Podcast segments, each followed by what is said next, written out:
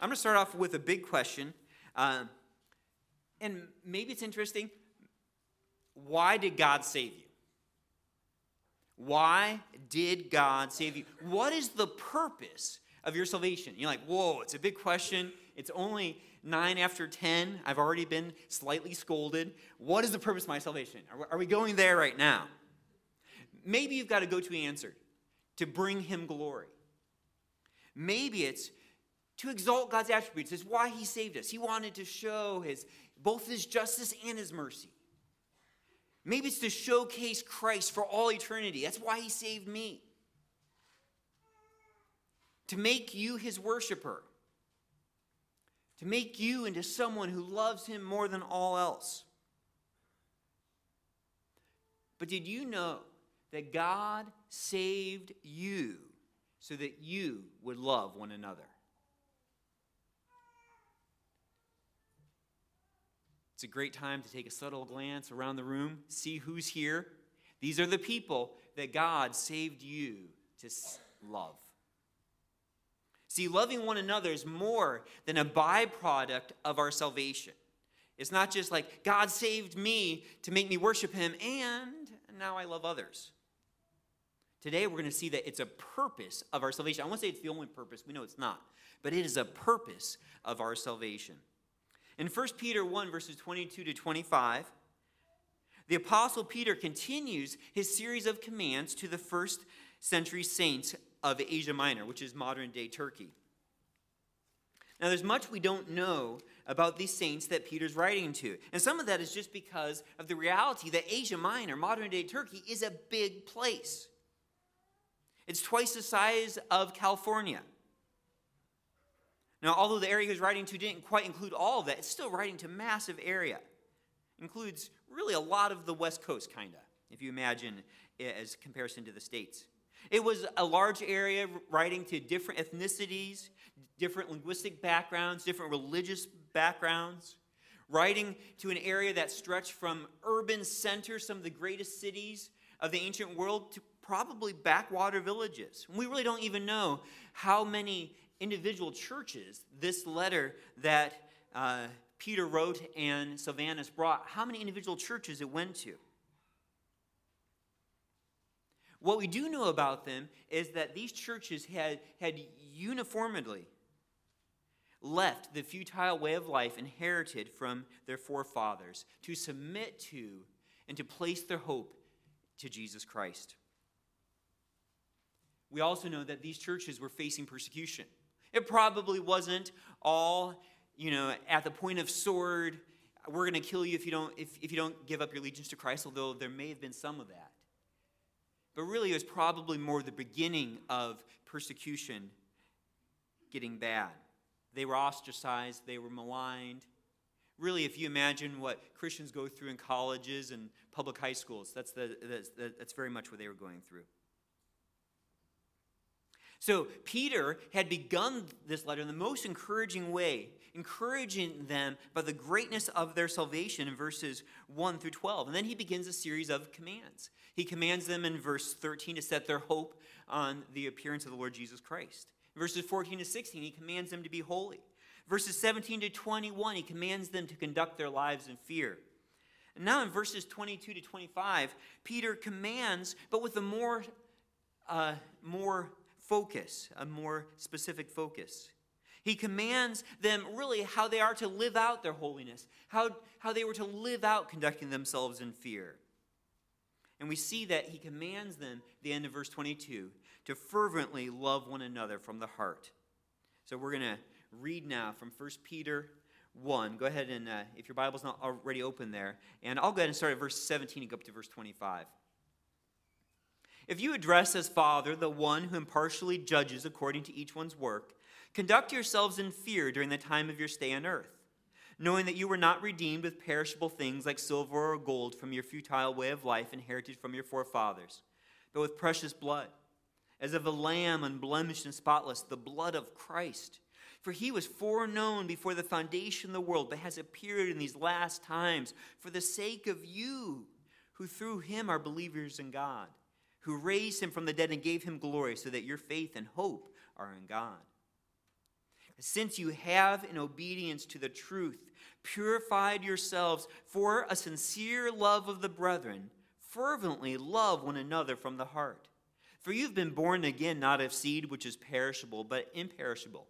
That is, through the living and enduring Word of God. For all flesh is like grass, and all its glory like the flower of grass. The grass withers and the flower falls off, but the Word of the Lord endures forever. And this is the Word which was preached to you. And let's pray together. Uh, Father, we thank you so much for um, the blessing of being around your word this morning. And we thank you for preserving it for us through the ages. We thank you, Father, that we have the freedom now to hear it exposited. And we pray that your Spirit would work uh, to communicate your word clearly through me to the hearts of each of us here. We pray, Father, that we'd be transformed, that we'd be transformed from one degree of glory to another, that we'd become more like your Son, Jesus Christ. And how uh, practical, really, this morning is as we speak about loving one another. And really, we want to have the same love for one another that Jesus Christ has for us. Please, Father, give us ears that are, are, are ready to hear, not just with a uh, passivity, not just with a understanding, but with a aim towards application, Lord. In Jesus' name, amen. In 1 Peter 1, verses 22 to 25, Peter persuades the saints to love one another. And he's going to do that, you see in your notes there, kind of through, through d- different tactics. He gives a command to them, and that should be persuasive to us. We are God's children. We just read about conducting our lives in fear. We're, we've looked in the past about our holy calling. Just the fact that we're commanded should be persuasive to us.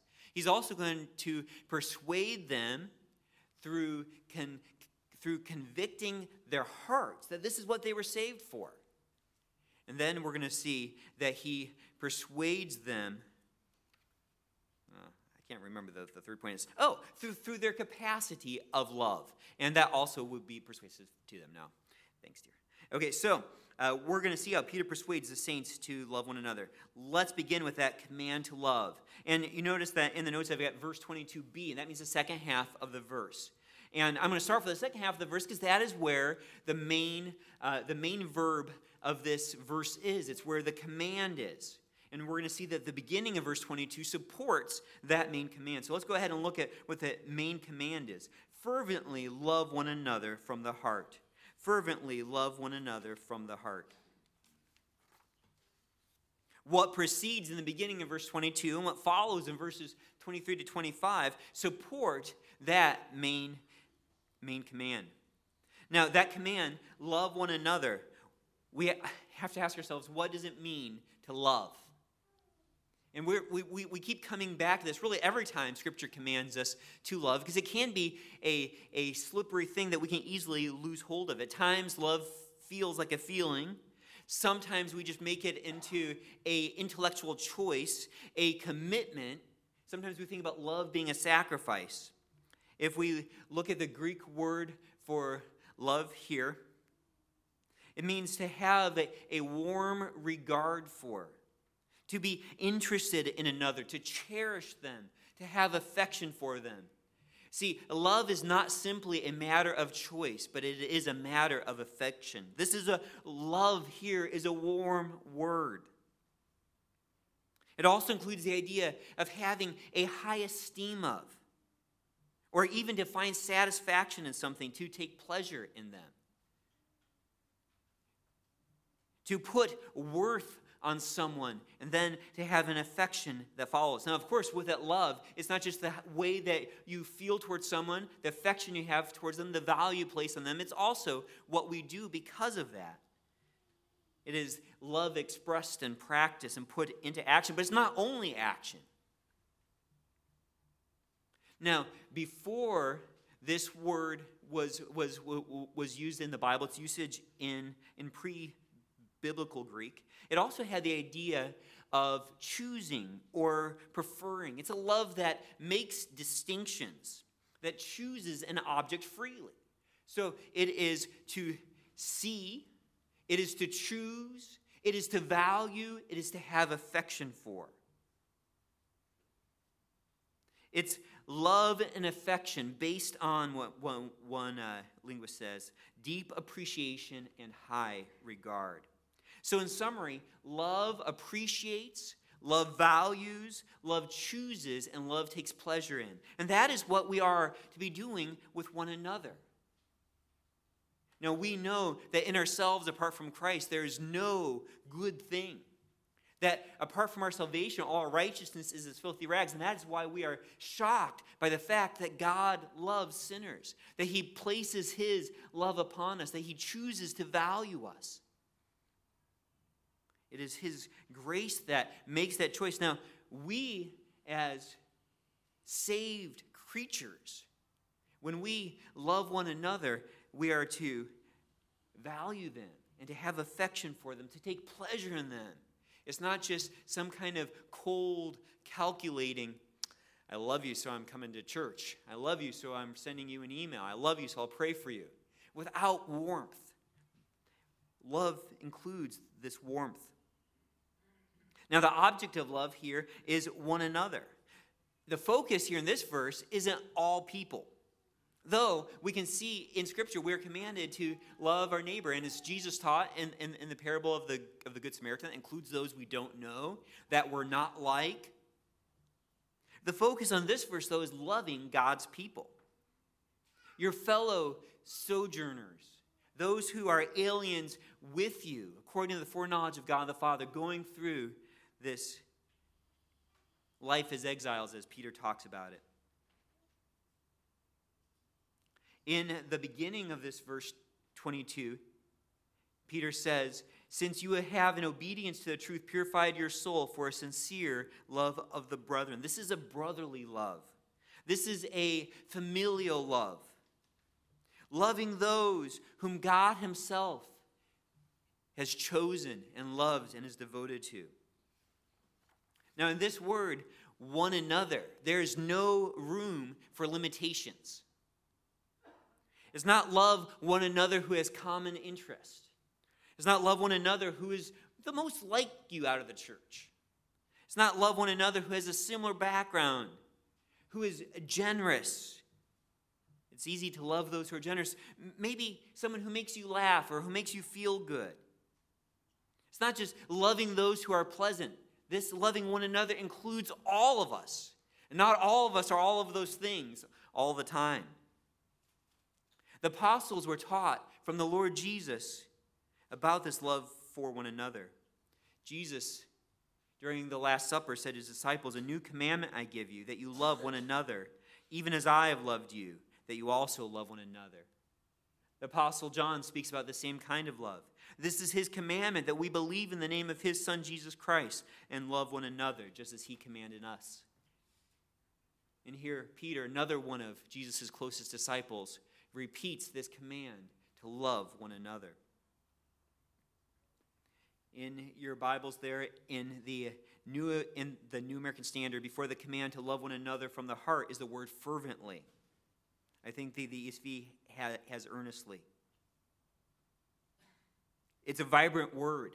It's the same word uh, used in Luke 2.24, describing how Jesus prayed in the garden. And being in agony, he was praying very fervently. That's that word there. And it goes on to describe Jesus' prayer. Sweat became like drops of blood falling down upon the ground.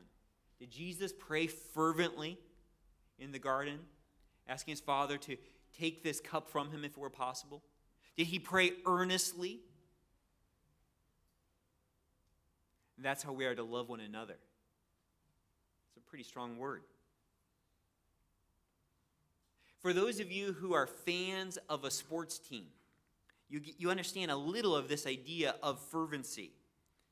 It doesn't matter how much your team has disappointed you, how long since it's been in the playoffs, how long since it's won a championship. You fervently, you earnestly, you continuously watch and cheer game after game, year after year with zeal because you're a fan. That's a little of what's behind this word love one another.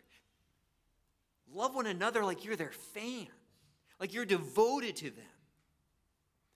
No matter how much they disappoint you, you are zealous for them. See, a fervent, constant love is committed, not fickle. It's engaged, not passive. It's eager, not reluctant. It's zealous, not, not docile. Love is to be fervent regardless of relational challenges. And we know that God brings this many sinners, even those who have new life in Christ, and there's going to be challenges, right? If there's challenges in marriage with a spouse that you love the most, the person in the world you love the most, how much more so all these other people who you don't love as much as your spouse? See, love looks at disagreements with the saints, offenses, as there's going to be, conflicts, not as, as roadblocks that's going to end a relationship, but more as potholes. We're going to get through this. Not as dead ends, but objects in the road. Just because you've got weeds in your garden doesn't mean it's time to sell the house. Has your love been fervent for one another? And one another without exclusion? For all the saints here. And we know we focus on the saints here, but really we could extend that to all the saints. Peter expands at the end of verse 22 fervently love one another from the heart. That's what it says in the New American Standard. If you have the ESV, it says, from a pure heart. And commentators are, are, are really, really divided whether that pure is in the original Greek or, or not, but whether it says from the heart or from the pure heart. Really, it's the same idea there. The focus is sincerity. The genuine source of this love is from the heart. It's not about polite smiles and handshakes, about smiling and nodding. It's not just about tolerating. It's love that has integrity, that is real, that's affectionate, that as its root we'll see in God's own love. And that's some of the capacity that we're going to talk about. Now, this is not to, to suggest that each of you has that same intensity of love for every other person here. We know that there's going to be close relationships, that we are uh, limited by the amount of distance, we're limited by the amount of time that we have. We have relationships often that center in, in care groups. So when I talk about this kind of loving from the heart, it doesn't mean that you aren't going to have some relationships with some people that are closer than others. I wish that I was more infinite and that I could have the same experience, the same relationship with all of you. I wish I had more time with all of you, meals with all of you. But just because you can't have every person in your home doesn't mean that you can't love every person from your heart. So, practically, what does that look like? It is a commitment to one another. It is being committed to one another, to every person here, regardless of differences, and forgiving offenses and dealing with offenses. One of the best ways is praying for one another. If you want to earnestly love one another from the heart, pray for every person at Cornerstone Bible Church, especially your care group, but not only. You can ask me or the elders, and we can get you a list of those who are at Cornerstone Bible Church. Even just pray for one of those dear brothers and sisters each day. It doesn't have to be exhaustive, but that's how you love one another earnestly from the heart. I know as I work through praying for all of you that my heart is drawn to each of you. And that is how your hearts will be drawn to each other. Being generous towards one another. Taking someone to lunch and having someone over for dinner. That's how you cultivate loving one another fervently from the heart. Speaking truth to one another as you have opportunity. Trying to be as much benefit to the other person as you can What does this person need to hear from me? Are they, are they discouraged? How can I encourage them? Are they being stubborn? How can I exhort them? What do they need to hear from God's word that I can communicate to them? You see how useful you can be to your brothers and sisters. Spending time with one another, praying with one another, discussing God's word with one another. We try to do that in care groups, but it doesn't need to be limited there. But you want to allow yourself to be impacted by the spiritual health of one another. You want to allow yourself to be impacted by the spiritual health of one another. Now, that doesn't mean that you're falling apart when someone else is falling apart, but that you are concerned. You know, and, and imagine that there was some kind of infectious disease going around here. Okay? You would be attentive to that person's disease. You'd probably come with one of those mask things, right? You don't, you don't want that. It doesn't mean you're going to stop loving them, but you would be attentive to that. And honestly, that's just self preservation. It's not being mean, it's just self preservation. So, what love does, love requires that same kind of attention to someone else's health. But not so that you don't get what they have, but so that you can be used in their lives, so that you would know how to pray for them so that they so that you would know how to bring what you're reading from God's word and bring it into their lives. The, the, the idea here is that if someone has an infectious disease, you're all going to be aware of that, right? You're going to be paying attention to that. So, being paying attention to one another's spiritual needs. Don't let it impact you by shunning them, but by drawing towards them.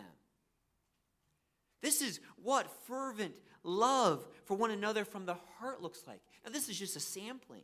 We can include many other things, from bringing meals to, I mean, there's no limitation. But to being attentive, how can I be used in their lives to communicate God's love for me to them? Now, perhaps you don't feel like loving. And loving can be exhausting. Maybe some of you have been hurt in the past, and we, we hear that a lot. Oh, I've been hurt by churches. I tried loving them, I wasn't loved back. They loved me in a way that I didn't appreciate. Sometimes it's easier to stay home. Uh, one of the uh, um, care group elders at Faith Bible Church, he, he, he, he was getting ready, the uh, care group leaders, to uh, talk about the upcoming care group year and he said that anytime it was it's night for care group, people have that I don't want us. As a care group leader, I've experienced that too. I love my care group, but I feel that like, oh, I don't want to. It's, it's, it's easier to be at home. Maybe you feel that after the holidays. You are peopled out. It was exhausting. It's time to hibernate. It's time to console yourself in a warm blanket. And I know some of you are more extroverted, you can't wait to be with people. Some of you are more introverted, and it takes more energy to be with people. So we need convictions. We need to be persuading ourselves. And one way to persuade ourselves is that God commands this fervent, earnest, loving one another from the heart. But there's another conviction here the conviction to love in the beginning of verse 22. We can be persuaded Beginning in verse 22, since you have, in obedience to the truth, purified your souls for a sincere love of the brethren. In your notes there, you, you, can see at the bottom, I, I put both the New American Standard and the ESV for this verse. And I just put the ESV there because I know that not all of you have an ESV Bible, but it matches really well with the Greek, so I'm just going to follow along with, with, with, with that for this point. Peter describes what happened having purified your souls. This is in the past perfect tense. This is something that's already been done. Purified has the idea of being cleansed from defilement, to be made appropriate for worship. And this was done in the Jewish world for those who wanted to go to the temple. The Apostle Paul talks about purifying himself from his time in the Gentile world before going into the temple. Jesus Uh, uh, or, or, in John 11 25, the disciple John says, Now the Passover of the Jews was near, and many went up to Jerusalem out of the country before the Passover to purify themselves. They were going th- through a cleansing to be ready for worship. Now, the, what Peter's talking about here is not about ritual, external purification. He's talking about their souls. He says, Since you have in obedience to the truth purified your souls, or in the ESV, having purified your souls inside them, they have become purified. They've been cleansed. They've been um, made appropriate to God's presence. This is what we saw previously in, in verse 2 of 1 Peter the sanctifying work of the Spirit. It's why we are called saints. We are made holy. Those who have put their faith in Christ Jesus, we have been cleansed for God's courts. We've been washed for his worship. We've been sanitized for his service. Now, how did this happen? That's what happened, having purified your souls. Now, how does it happen? By your obedience to the truth. See, this purification of our souls is the result of obedience to the truth. Now, Peter, Peter's not teaching that we can make ourselves pure through obeying God's commands. We know that the impurity of our sin, the stain of sin, can't be made up for, can't be atoned for. Any number of good deeds. We can't just look and say, well, I'm feeling dirty because of my sin, and God's commands say to do this, this, and this. I'm going to do what his commands say so I can get rid of this guilty feeling. That's really what works salvation is. The truth that Peter's talking about here is the gospel. It is the good news that God takes away the guilt of our sin as we place our faith in the sacrificial death of Jesus Christ. And we trust that when he died and came back to life, that it was for our justification, our, for our being made right with him. Now, often when we talk about this truth, we talk about believing the truth or trusting the truth, putting our hope in this truth. We don't often talk about obeying the truth. It kind of sounds off to say.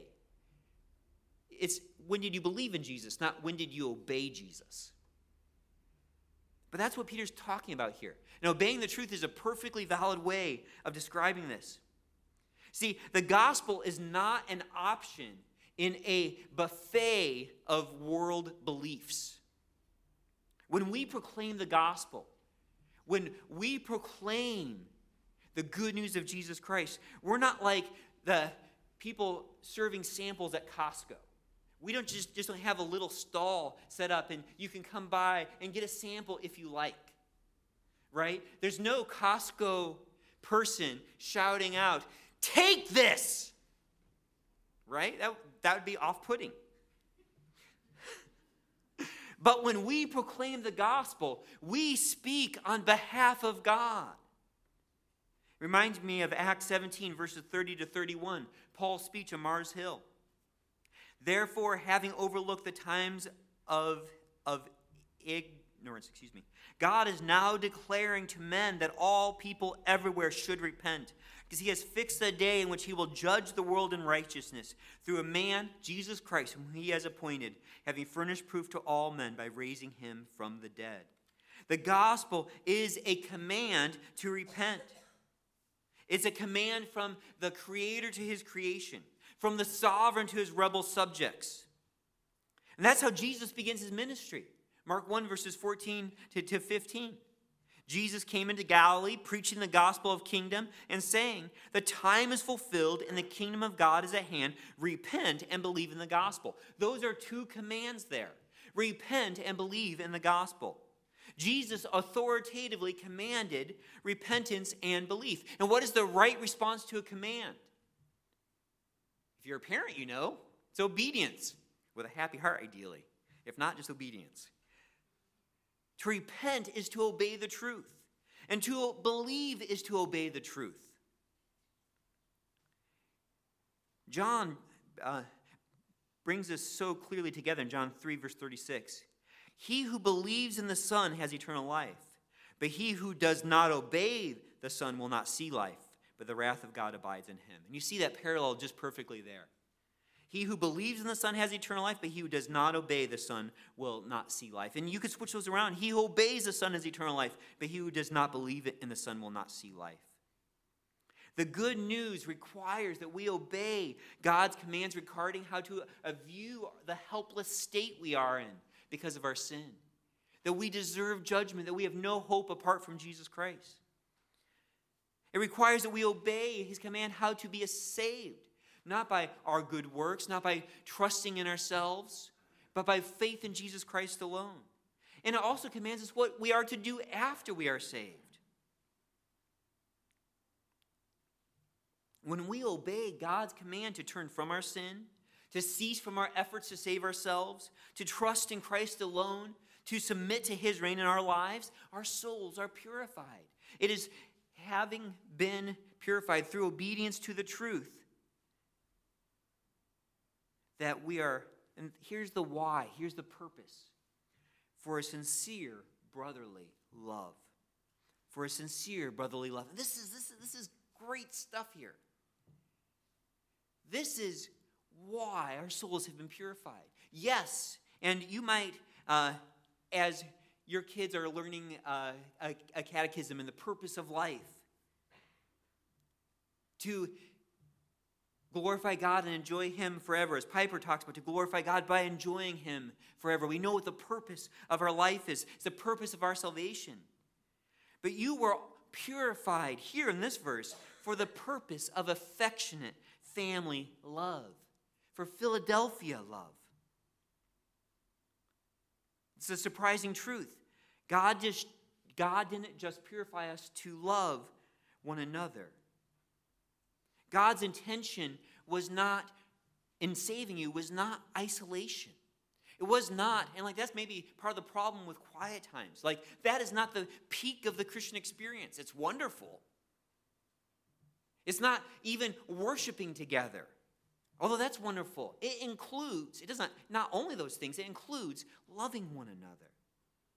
When we adopted our second daughter, Nora, we had many motives. One was that we longed for another child. We longed for our first daughter, Margot. We longed for another child. But we also had another motive there. We wanted Margot to have a sister. In my heart, those motives were inseparable.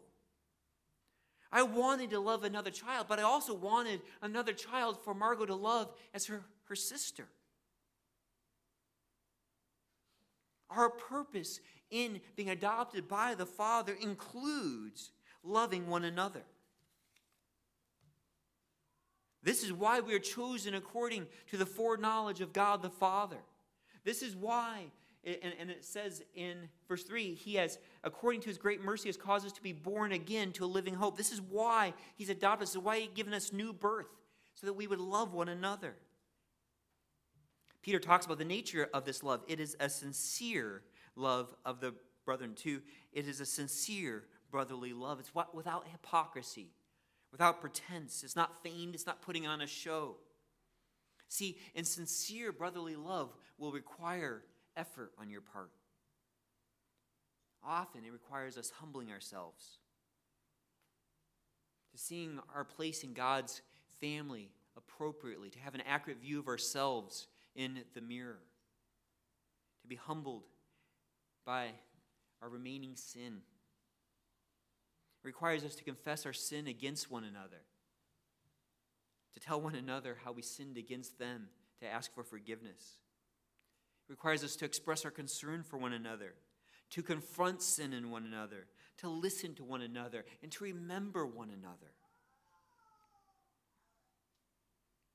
When brotherly love becomes insincere, when you can tell you're just going through the motions, when you have the I don't wannas, it's it's like cold outside, it's nearly 50. I gotta say, it's raining. We gotta stay inside. We gotta bundle up. It's gonna take conviction. And that conviction to love one another comes from this is the reason why your souls have been purified. The Father wanted a bunch of children to love one another. It's a beautiful picture. It's not the only reason our souls have been purified, but it is part of the reason. We also have to realize, though, that we don't have this resource in ourselves, that this resource is not internal, that that capacity to love, and this brings us to our third point, our capacity to love, which is part of our being persuaded, we're commanded to. We have the conviction to, but we also have the capacity to. And that's where we go in verses 23 to 25.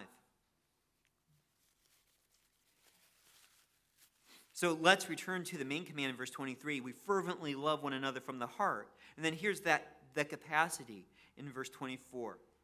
For you have been born again, not of seed which is perishable, but imperishable. Having been born again. You have been rebirthed. You've been given new life in Christ. You've been made a new creature. And this is the work which God does. We've already talked about that. He caused us to be born again. And it says, not of seed which is imperishable, referring to biological sperm there.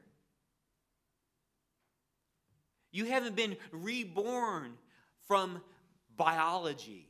See, everything in this biological order is perishable, the cursed order of the fallen world. No matter where in its lifespan, we know that every fetus will one day become a corpse. Right? Every kid, every child, one day a cadaver. This cycle is inescapable. Corruptible seed, biological birth leads to corruption, it leads to deterioration, it leads to decay. And this is why Peter thinks what he does next. For all flesh is like grass, and all its glory like the flower of grass. The grass withers and the flower falls off. But the word of the Lord endures forever. See, all of this life is perishable. It seems permanent at times, but it's perishable. But your new birth, if you are in Christ Jesus, is, has a different source. It's not perishable seed, but imperishable, the living and enduring Word of God. God's Spirit uses God's Word, exalting God's Son to bring sinners to new life. James, another of Jesus' disciples, has a very similar idea in chapter 1, verse 18. In the exercise of his will, this is God brought us forth by the word of truth that's how God brings us to life through this word of truth, through the gospel. Paul in Romans 10, verse 17 so faith comes from hearing, and hearing by the word of Christ. No one believes without hearing this imperishable seed. It's through God's Spirit that you obey this enduring word, that you obey this truth. Pastor MacArthur describes that this is God's work it's monergistic. It's from him. He says, The new birth is monergistic. The energy only comes from God. It is a work solely of the Holy Spirit. Sinners do not cooperate in their spiritual births any more than infants cooperate in their natural birth. The Spirit works in our hearts so that we respond to this living and enduring word with faith. This is what Jesus was talking to Nicodemus about, about the new birth. In John 3, verses 7 through 8. Do not be amazed that I said to you, Jesus said, you must be born again. The wind blows where it wishes, and you hear the sound of it, but do not, but do not know where it comes from and where it's going. We see the effects of the wind. We don't know where it came from, where it's going. So is everyone who's born of the Spirit. But the Spirit makes us alive through that living and enduring Word of God. See, this new life, this new life, if you're in Christ Jesus, the new life that you have is distinct from everything in the creation order. It is imperishable. It is indestructible, it's eternal. Everything else will be destroyed, but not that new life. It's kind of like when fire ravages, like we saw in paradise. And someone goes into all that rubble and finds that diamond, right? That diamond survives. When God undoes everything in this creation order and remakes everything, that new you brought to life through the living and enduring word of God is that your new soul that's been purified remains forever. The stars of this creation are going to be a distant memory when our new lives, in a sense, have just begun. We're still in our infancy, ready to enjoy for eternity relationships of loving one another. This is where our capacity to love comes from. See, you can love supernaturally because you have been reborn supernaturally. Through the living and enduring Word, God the Spirit has given you a new life with a supernatural capacity for, ser- for fervent, sincere love from the heart. The Apostle John links together the birth we have from God with the necessity of our love. 1 John 3, verses 9, 9 through 10, he makes the same kind of connections as Peter is. No one who is born of God practices sin. He starts in the big picture before talking about love. No one who is born of God practices sin because his seed abides in him. God's seed abides in him. God has given life to him, and he cannot sin because he is born of God. It means cannot sin doesn't mean he cannot sin once, but as a pattern of his life. He does not persist in sin. By this, the children of God and the children of the devil are obvious. Anyone who does not practice righteousness is not of God, nor the one who does not love his brother. If you do not love your brother, you have not been born of God. 1 John 3 14 is similar. We know that we have passed out of death into life because we love the brethren. He who does not love abides in death. This is why we keep our commitments to one another. This is why we come on Sunday morning. This is why, if Providence allows in your life, I know some might not be able to because of work, but most of us can attend care group. It's because we love one another. It's why we reach out during the week. It's why we pray for one another. It's why we are engaged with one another because we have been born of God. 1 John 4 7, Beloved, let us love one another, for love is from God. And everyone who loves is born of God and knows God. We have been born with imperishable seed. So we don't have to despair when we are called to fervent love, to sincere love, to love from the heart, because you have the resources from your new birth if you are in Christ Jesus.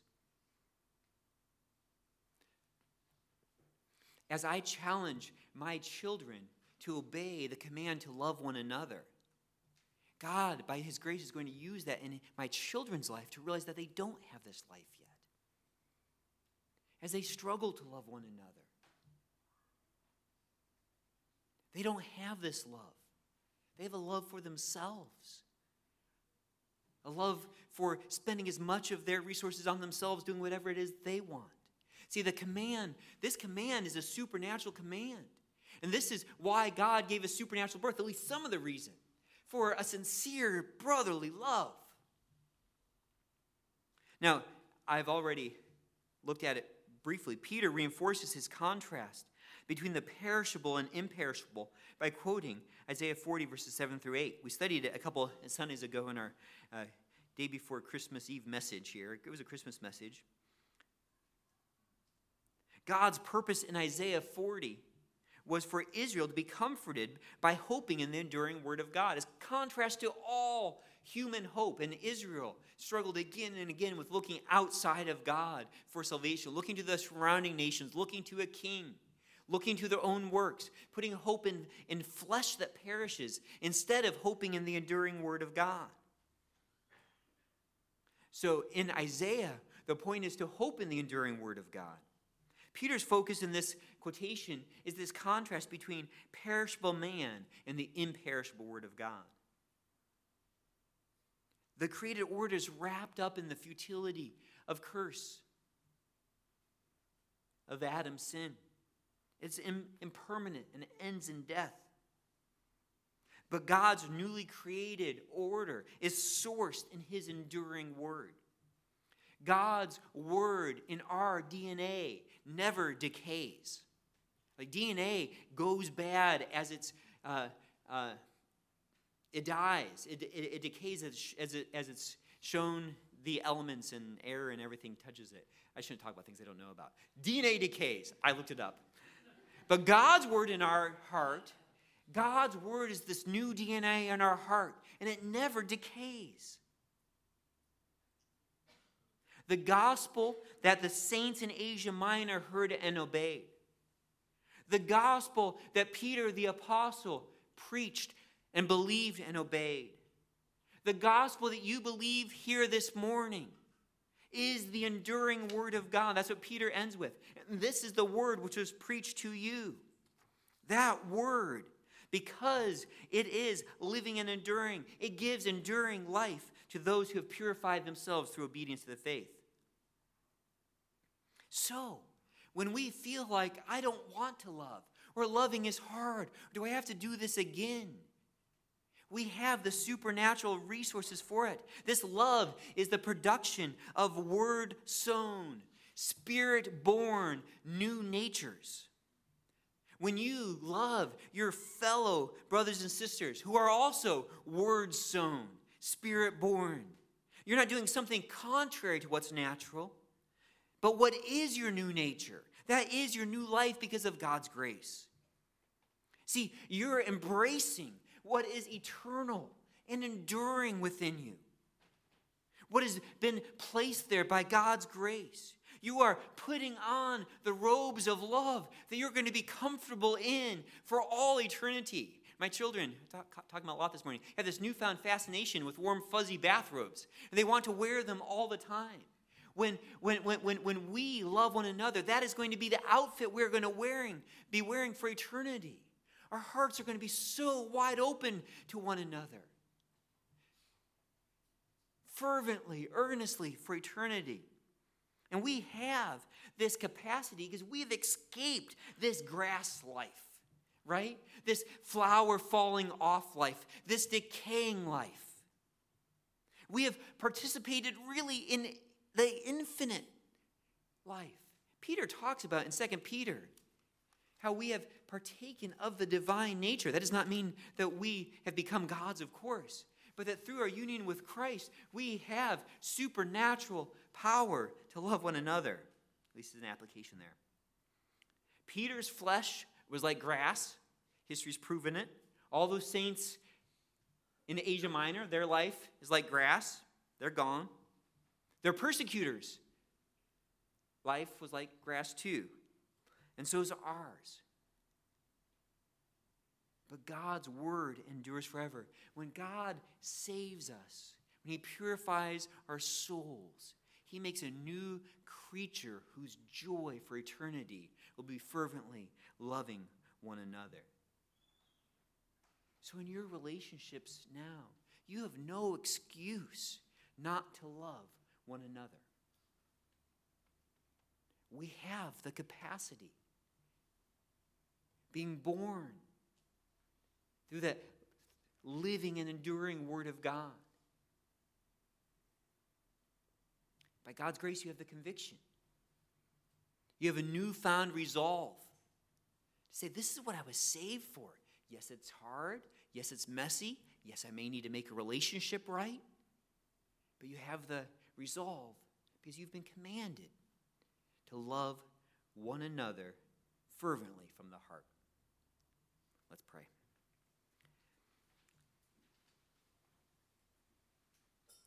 Father, your whole plan of salvation, the fact that we can call you Father, began in your heart, and that you imagined um, millions of adopted children who would bring you glory by reflecting your glory in the same way that your Son reflects your glory. As we become like Him, as we have His love, as His Spirit inside us gives us the capacity to love as He loved. Father, what a beautiful uh, picture. Lord, it's by this love that, that the world knows that we're your disciples. Father, you have us go through very hard uh, things. Lord, some of us may be going through them now. I pray that you would help us as a church to demonstrate through the fervency the earnestness and the constancy of our love that we are your disciples. That we have been born through your living and enduring word, Lord. I pray, Father, that this would renew our convictions, that it would strip away excuses. Lord, that we would be resolved to love one another with sincerity.